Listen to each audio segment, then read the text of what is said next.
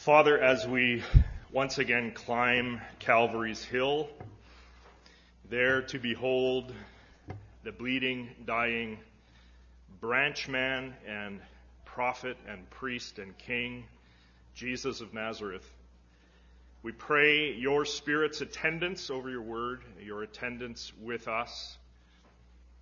Lord, would you nullify the deadening influences of culture that we all swim in during the week and cause cracks of glory and shards of light to shine on our consciences, on our hearts and minds, Lord. And if it be your will this morning, we're praying that you would save someone, that you would bring someone to yourself, to your heart, by seeing the cross of Jesus Christ, beholding the Savior there, and trusting in the blood. We pray in Jesus' name and for your sake. Amen. On the 13th of January 1982, an airplane carrying 79 people crashed just after it took off from Washington National Airport. The 737 started plummeting once it reached about 350 feet. It first careened into a bridge where four motorists were killed. And then the plane continued forward and downward into the partially frozen waters of the Potomac River. The plane broke up and most of it sank to the bottom of the river immediately, but part of the tail section of the aircraft remained floating and clinging to that tail section were the six people who survived the crash. The six of them waited about 20 minutes in the frigid cold until a rescue helicopter finally arrived on the scene. The chopper lowered a steel cable and a life ring down to the desperate crash survivors, and the first man was taken up on the cable to safety in the helicopter. The cable came down a second time, and this time a 46 year old bank executive named Arland Williams grabbed it. But instead of using it for himself, Williams passed it on to another survivor, a woman, and she was taken up to safety in the helicopter. The line came down a third time, and again, Arland Williams caught it, but gave it up, gave it away to another survivor. And then a fourth time, Williams caught the line, gave it away to another person so that that person could be saved. And a fifth time, same thing. And finally, five people were up in the helicopter, and only Arland Williams remained clinging to the tail section of the airplane floating in the icy waters. But the helicopter left because it was full. It flew the five passengers to safety. And in the meantime, as Arland Williams hung clinging for dear life to that shard of the airplane in the Potomac, suddenly the piece shifted and already weak and injured and numbed out by the cold, Arland Williams was dragged down with the piece as it sank to the bottom of the river. By the time the helicopter came back to rescue him, he was gone. The epilogue of the story of Arland Williams is that he had a bridge named after him for his heroism. He had an elementary school named after him also, and someone even wrote and recorded a song in his honor. Now, friends, if you're like me, almost automatically you find the actions of Arland Williams that day in the Potomac to be extraordinary and noble and virtuous and very endearing. Here was a man who literally sacrificed his own safety and comfort for the sake of others. Here was a man who ended up dying because of his insistence that others be saved. There's something about stories of sacrifice, is there not? As human beings, we tend to find such stories, and especially stories of self sacrifice, to be noble, to be very honorable. So, should it be any surprise then for us to find that the pages of the Bible that God has given to us, the pages of the Bible are saturated with stories of sacrifice? God knows that there's something noble and something endearing about the very concept of sacrifice and of sacrificial love. Now, the records of religious sacrifice date back to the earliest times of human history. We have records of sacrificial rites from a variety of ancient cultures and ancient religions. Oftentimes, people offered sacrifices to a god out of a posture of fear. You hope that your offering would appease the wrath of a certain God, or maybe your offering was given out of a spirit of repentance. You knew that you had offended a certain God and wanted to earn his favor again. At other times, in ancient cultures, it could be more of a friendly thing. You offered up to your God a sacrifice of food or oil or an animal out of simple gratitude to that God, as a gift to the God for favors that you had received, or maybe as a sign that you would continue to depend on that particular God. The point is that religious sacrifice is documented in several ancient texts. In the Bible, and I hope you have a Bible in front of you now, in the Bible, sacrifice shows up very early in the narrative, in the story. It's interesting that in Genesis 2, God threatened death to the person who would eat of the tree of the knowledge of good and evil, and Adam and Eve did eat from that tree, so by all rights then, they should have incurred God's penalty of death. But then in Genesis 3:21 what we find there is that an animal dies for the benefit of Adam and Eve. The animal dies so that the couple can be clothed in grace with the hide of the animal. An early hint there in the early pages of Scripture, perhaps an early hint of the idea of substitutionary sacrificial death an idea that will blossom out and flower as the Bible unfolds. In Genesis 4, of course, we have a further development of the concept of sacrifice as Cain brings to God an offering of fruit from the ground, we remember, while Abel brings animals. In Genesis chapter 8, after the flood subsides, Noah does what? He builds an altar to God and he offers there sacrificial burnt offerings, which pleases the Lord. And then we have the famous patriarchs, Abraham, Isaac, and Jacob. They build altars in a variety of places and they offer several sacrifices to God, including, famously, Abraham offering his own son in Genesis chapter 22. In Genesis chapter 15, very importantly, several animals there are sacrificed. They are cut in two, and God passes between the pieces of the sacrificial animals in that great moment when he makes covenant with Abraham. And then into Exodus, there is a further development in the biblical concept of sacrifice as the Passover lamb, who is called, incidentally, a sacrifice in Exodus 12:27. The Passover lamb serves to do what? To avert the wrath of God while acting as a stand-in for the firstborn of Israel. And then over in Exodus 24, as it had been in the covenant making ceremony with Abraham, the covenant with Moses and Israel is confirmed with the sacrifice of bulls and other burnt offerings. When we get to Leviticus, we only get three verses into the book, And what we find in verse 3 of chapter 1 is this absolutely crucial fact. Namely, that sacrifice to God is necessary if one would be accepted by God.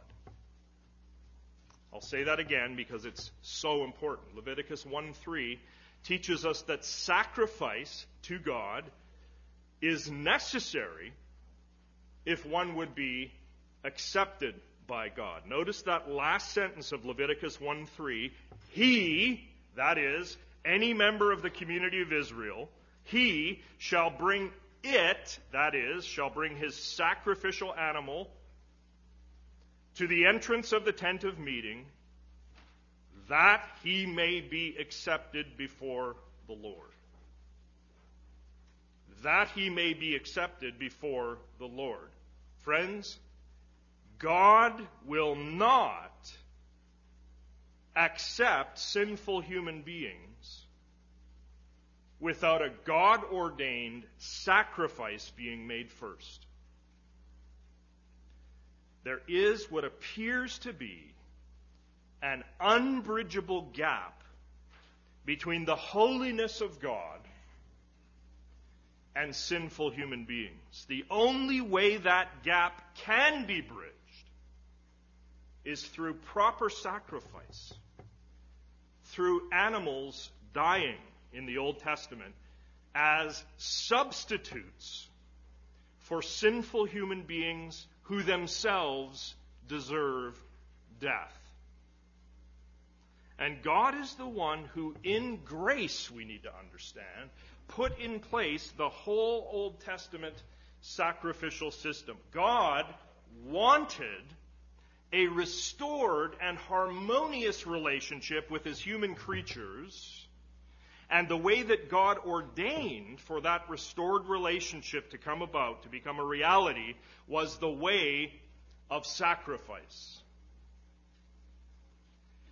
Now, what I want to do with the bulk of our time this morning is to have us zero in on a specific sacrificial ceremony that was really the most central sacrificial ceremony in the life of ancient Israel, and that is the Day of Atonement ceremony outlined for us in Leviticus 16. So turn to Leviticus 16.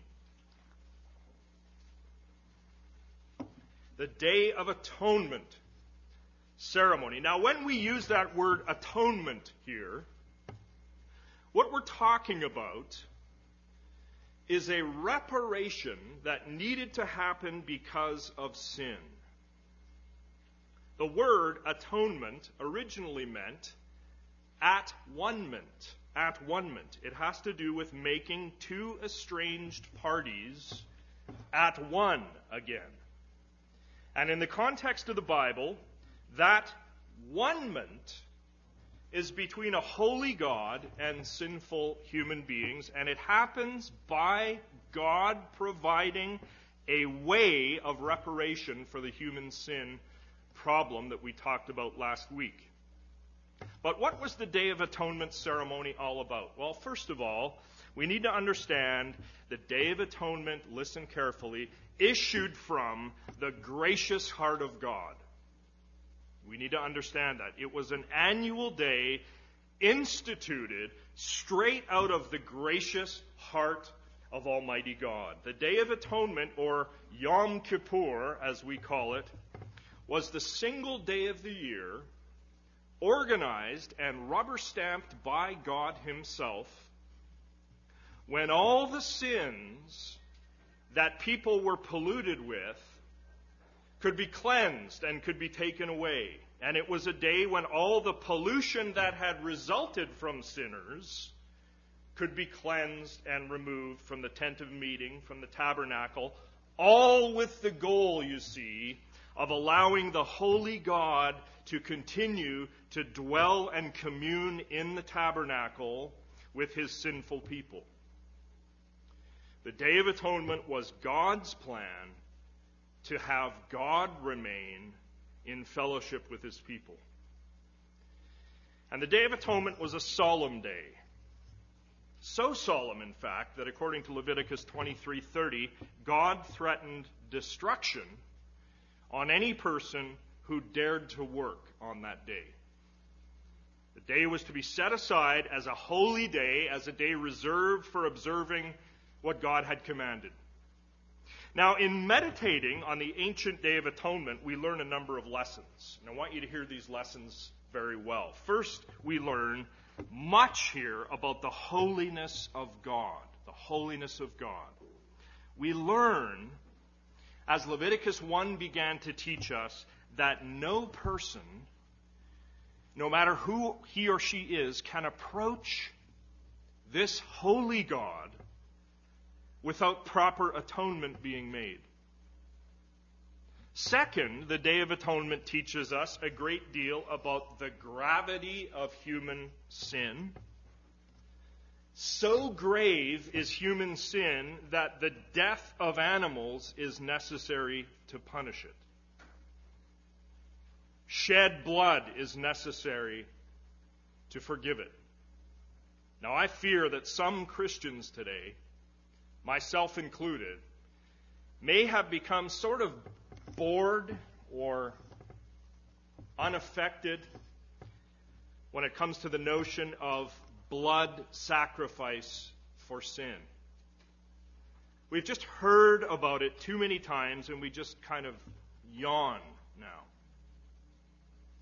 Gordon Wenham is an Old Testament theologian who helps us, I think, to regain a sense of awe at the terrible cost that had to be paid because of human sin. He says, quote, It is easy to sing just as I am without one plea, but that thy blood was shed for me.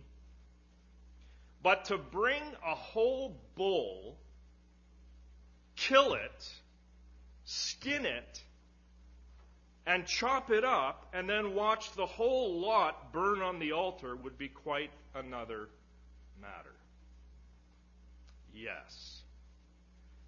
The Old Testament, listen, it was necessary for you, the sinner, to slaughter and butcher and burn animals because of your own sin.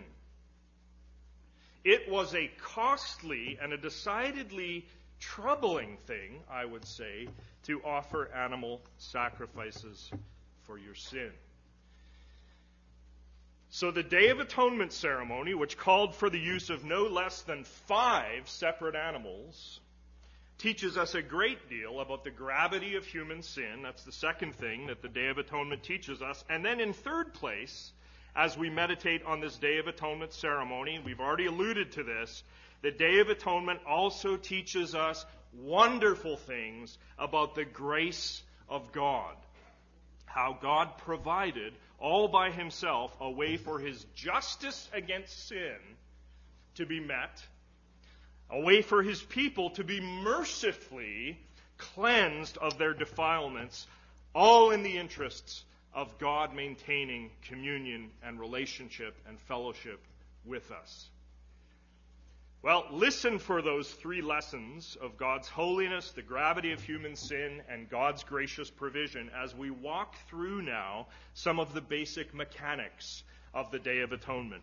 What exactly was it that happened on this great and solemn day? Well, for starters, the high priest who officiated the ceremony, Aaron, was to take a bath, after which he would dress himself in more modest fashion than was normal.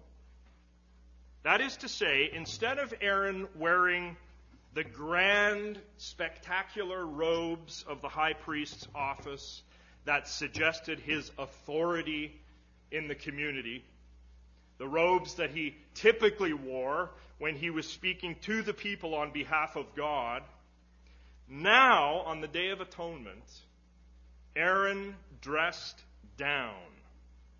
He wore plain white linens. Why? Because now he would go into the Holy of Holies in the tabernacle where God dwelt. God was enthroned between the cherubim on the covenant chest, and it was God who deserved all the honor. It was God who had all authority, not any human priest, including the high priest. So Aaron dressed down for the occasion. He humbled himself as he ventured into the presence of the king. Aaron was to take a young bull, which had the highest value of all the sacrificial animals. He was to take a young bull and offer it sacrificially, slay it, in order to do what? In order to atone, we need to understand, for Aaron's own sins and for the sins of the wider priesthood. What we notice in Leviticus 16 is that repeatedly, like 11 times in the chapter, we have phrases like these for himself, for Aaron, for his house, for the priests. All that repetition underlines the fact that before anything of a redemptive nature could happen for the greater community of Israel, Aaron the high priest had to undertake sacrificial rites for himself and for the other priests of Israel. Atonement for the sins of the clergy had to happen before atonement for the lay people of Israel could happen. Aaron the high priest was a sinner who needed the atonement that God was providing here just as much as anybody else did. Well, after the slaying of the bull, Aaron was to take some of its blood into the Holy of Holies where only the high priest could enter, and only once per year on this Day of Atonement, Aaron was to sprinkle the blood of the bull on the atonement cover that sat on top of the Ark of the Covenant. The atonement cover was the place of atonement. And Aaron was to sprinkle the bull's blood on it, even while that place of atonement was obscured from his view by the smoke of incense which Aaron also was to bring into the Holy of Holies. The purpose of the smoke was to hide Aaron's eyes from the holy presence of God, which resided there on, on top of the atonement cover. God did not want Aaron dead by catching full sight of God, and so the smoke. So the blood of the bull was sprinkled on the atonement cover, and what we need to note very well here is this, friends. We need to note what Aaron does not sprinkle on the atonement cover. Aaron sprinkles blood there. He does not bring, to use the words of Colin Smith, Aaron does not bring either a test tube of tears representing the repentance of the people, nor does Aaron bring rags soaked in sweat, representing the effort of the people. No. Tears for repentance and the sweat of effort and good works do not satisfy the justice of God that must be meted out on human sin. Sacrificial blood satisfies that requirement. Atoning blood does. And so Aaron brings blood and sprinkles it on the atonement cover. Now, along with the bull, Aaron was to take two different goats. One to be chosen by lots and set aside for slaughter. The sacrificial slaughter of that first goat would serve to atone for the sins of the wider community of Israel. And the second goat was to be set aside for another purpose that we want to talk about in just a minute. But the first goat was slaughtered as a sacrifice for the sins of the people of Israel, and some of its blood was to be brought by Aaron a second time into the Holy of Holies, sprinkled on the atonement cover, and also then sprinkled seven times in front of the ark making atonement for the wider community, for the people of Israel. And then the blood of both the slain bull and the slain goat was to be put on the horns of the bronze altar in the tabernacle courtyard, signifying the fact that the altar had to be cleansed from the defilements of both the priest and his pollution and the people's pollution. This was followed by further sprinkling until finally the remains of both sacrificial bull and sacrificial goat were taken outside the camp burnt by an appointee, and the appointee had to be sure to wash himself before he came back to the camp. Now, where that second goat is concerned, it was in William Tyndale's English Bible of 1530 where he coined the term escapegoat as he described this second goat of the Day of Atonement. And from Tyndale's word escapegoat comes our somewhat shortened English word scapegoat. Why did William Tyndale call this second goat an escapegoat? Well, remember that the first goat did not escape with its life. The first goat of the Day of Atonement gets slaughtered as an atoning sacrifice for the sins of Israel, but the second goat does escape with its life. The second goat is set free in the wilderness. But here's what happens first Aaron, the high priest, was to lay both his hands on the head of the second goat. And laying the hands on like this in the Bible means that something is going to be transmitted or transferred onto the thing that you're laying hands on whether blessing or curse.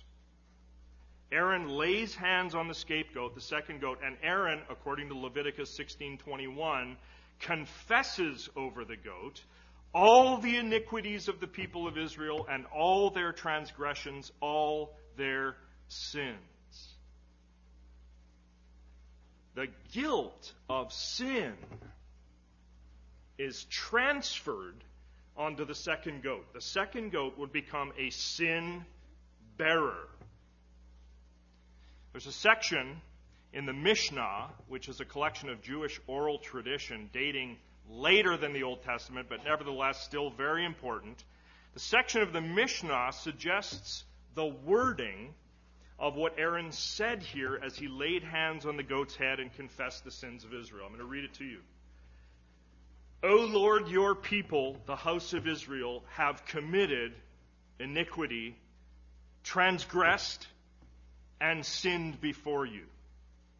O, by the Lord, grant atonement, I pray, for the iniquities and transgressions and sins that your people, the house of Israel, have committed and transgressed and sinned before you. As it is written in the Torah of your servant Moses, for on this day shall atonement be made for you to purify you of all your sins. Thus shall you become pure before the Lord. After Aaron's confession, the scapegoat was then taken by the appointee to be set loose in the wilderness, probably in some rocky gorge area that was specifically chosen to ensure that the goat would never come back into the camp. The idea was the second goat would remove the sins of the people from the camp. The goat would bear on itself all the iniquities of the people, to quote Leviticus 16:22. It would be loaded up with the sin of Israel and driven outside the camp into the wilderness. Now, down in Leviticus 16:24, we have the remaining two animals, the two that are left now, the two rams. They are offered up as burnt offerings. But as the Old Testament theologian Paul House has noted, by the time we get to the end of verse 22, in, in other words, by the time the second goat is driven out into the desert, he says, total atonement has been achieved.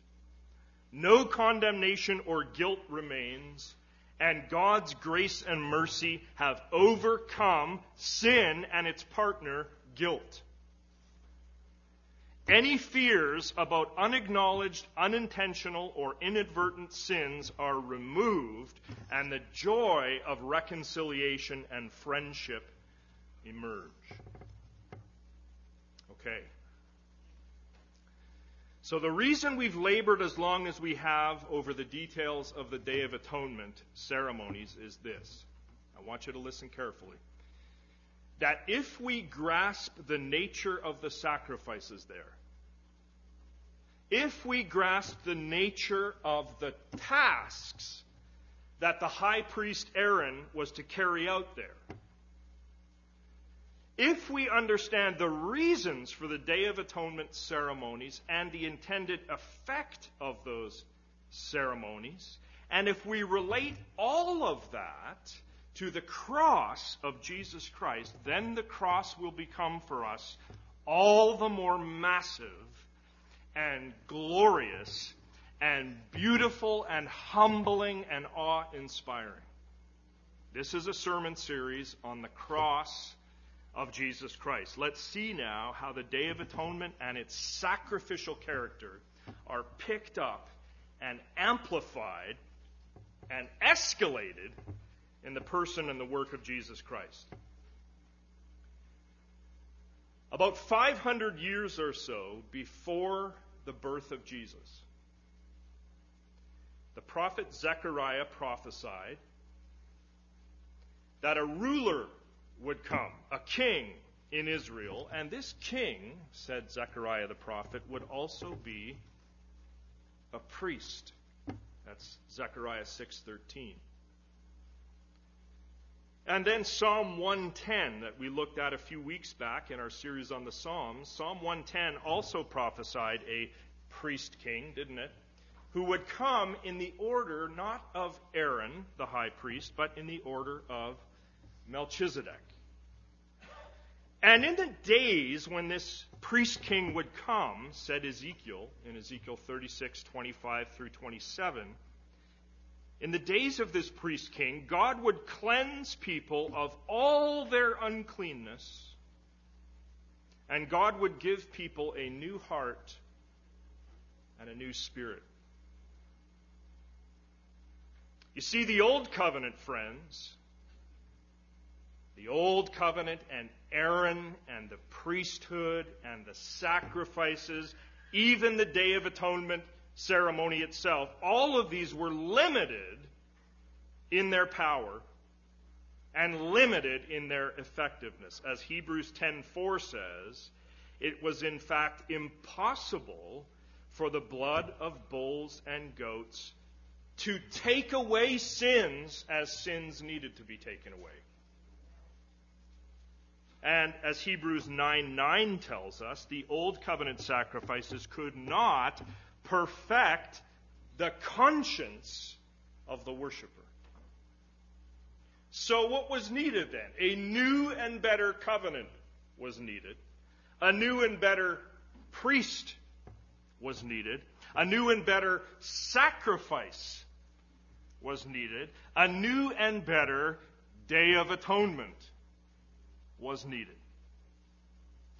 And so Jesus, the prophesied priest king, comes.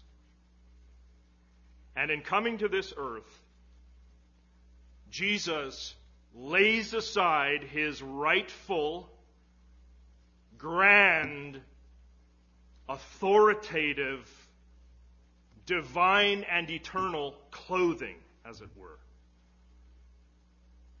he puts aside his clothing and puts on the plain white linens. In the language of Philippians 2, the eternal Jesus emptied himself and took the form of a servant, born in the likeness of men. Jesus is born not with a bunch of bling around him but he's born in swaddling clothes. And Jesus the priest king is born for the ultimate purpose of dying on the cross. The cross, listen carefully, is where Jesus does his priestly work. And the cross is where the Father also does his priestly work. One of the primary functions of priests in the Old Testament is that they give sacrificial offerings. They give up sacrificial offerings on behalf of others. Well, listen again carefully to the first part of John 3:16. For God, the Father, so loved the world that he what? He gave his only son. When the Father gives Jesus up on the cross, the Father is doing priestly work. He is giving up a sacrificial offering, his own son.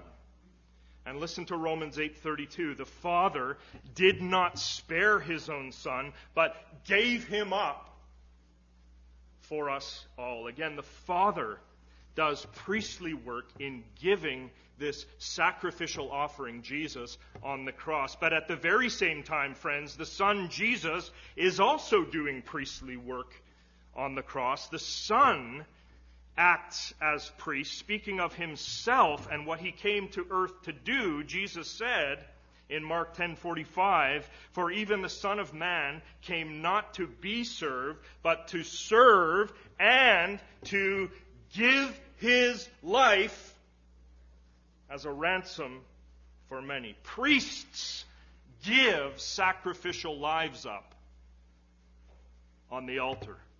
Jesus as priest gives not a bull, not any goat on the altar, but rather his own life is given up on the altar. Ephesians 5 2 uses the language of Christ loving us and giving himself up for us. Again, that's priestly language. Jesus gives his sacrifice and he gives it willingly and with joy at the cross, and the sacrifice is himself. And the Father gives his sacrifice at the cross, his own Son, because the Father, like the Son, so loves the world who need the atonement that's being worked on the cross that they give it. Father and Son act as priests at the cross. So that, as Donald MacLeod has pointed out, listen, Golgotha or Calvary becomes the tabernacle or temple of God where God, in the persons of Father and Son, are giving an atoning sacrifice for our sake.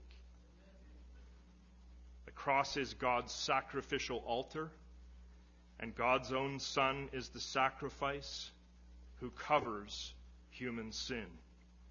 But you see, unlike Aaron, unlike Aaron who administered the slaying of sacrificial bulls and goats and rams, all of those animals other than Aaron, outside of Aaron. They are beings other than Aaron. Jesus acts known, not only as the officiating priest at the cross, Jesus also acts as the thing sacrificed itself, himself. Jesus is both priest and he is sacrificial victim.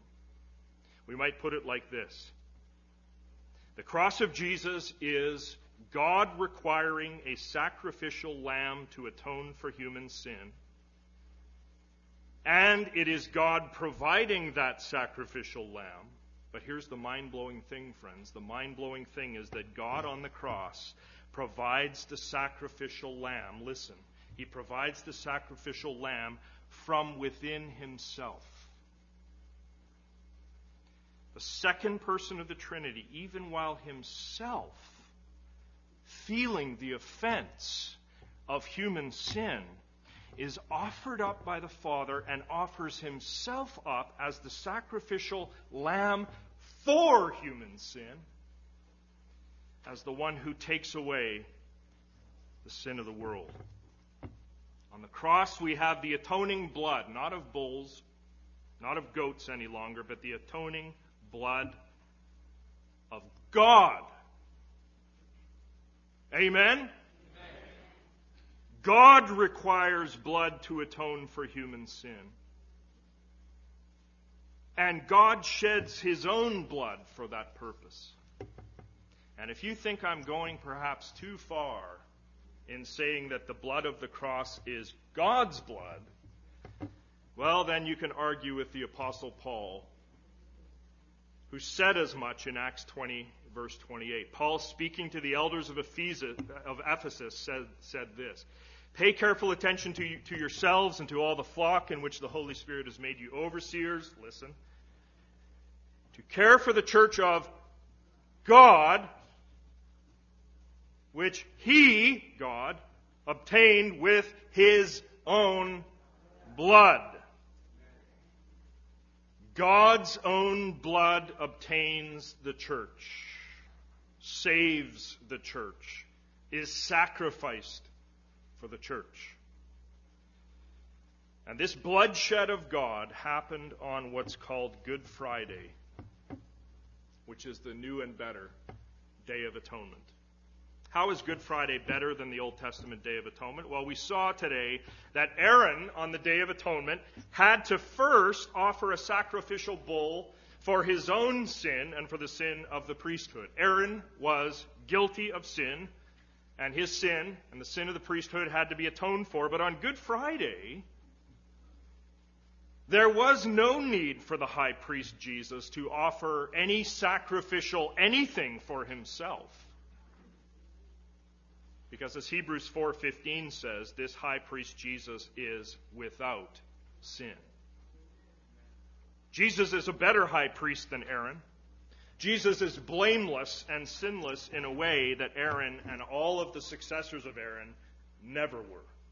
And where Aaron had to come once every year on the Day of Atonement to offer annual bull after annual bull and annual goat after annual goat, Jesus, with his single Good Friday sacrifice offered, in the words of Hebrews 10:12, he offered for all time a single sacrifice for sins.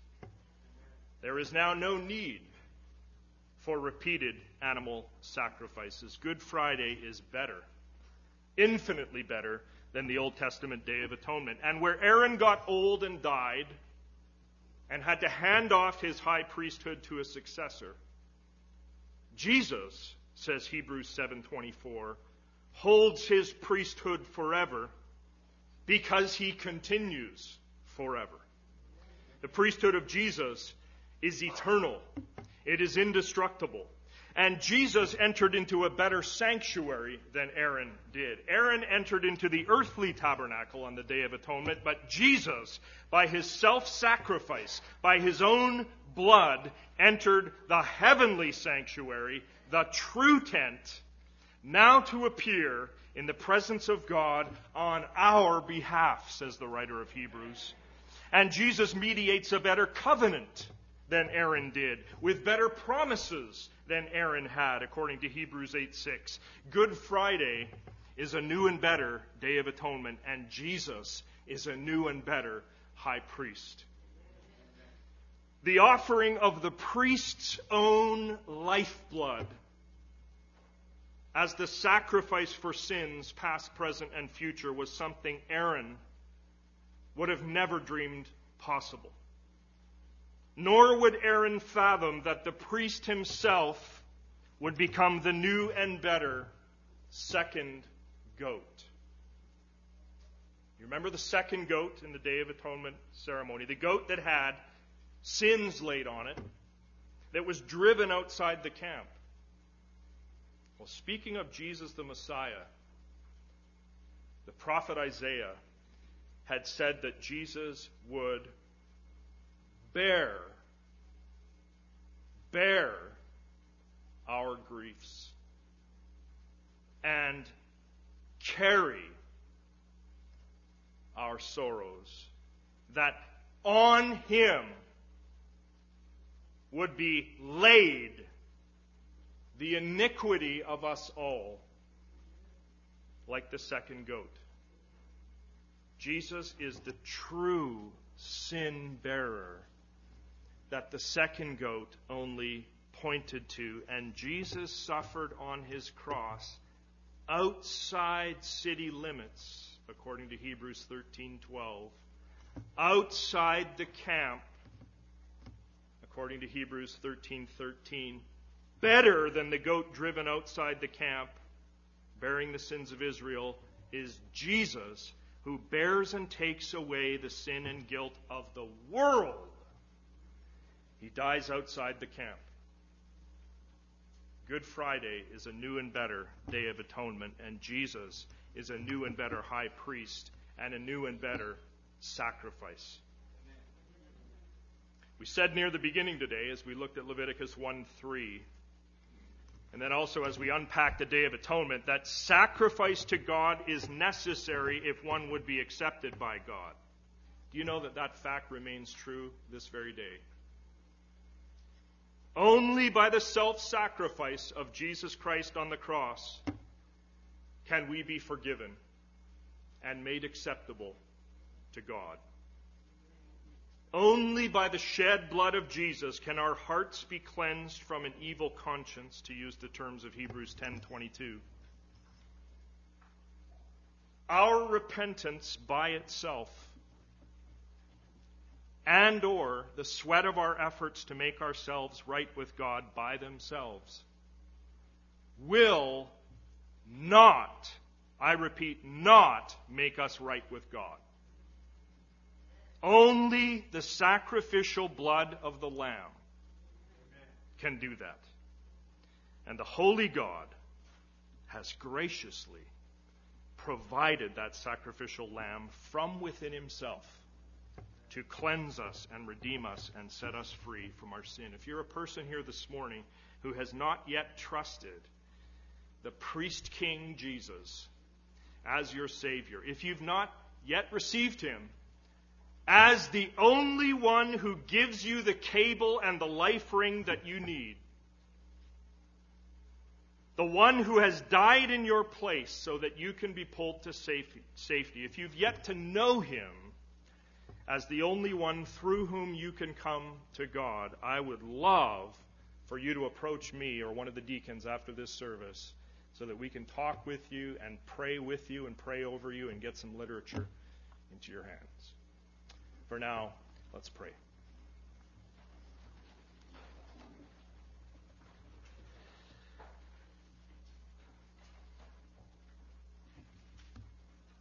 Father, it is impossible for us by our own efforts and by our own steam, whatever that might look like, to be right with you. It is only through and by the provision that you have given, the blood of Jesus Christ, that we can be cleansed and made right and forgiven, given your righteousness which you provide to us in grace. Father, I pray that this message would take root in someone's mind and heart this morning who does not yet know you, who is not in a saving relationship with you, who has yet to be born again, and that you, by your Holy Spirit, we pray in faith, would do that, would bring a lost sinner into your family and be set free this morning. I pray in Jesus' name, walk with us this week. Amen.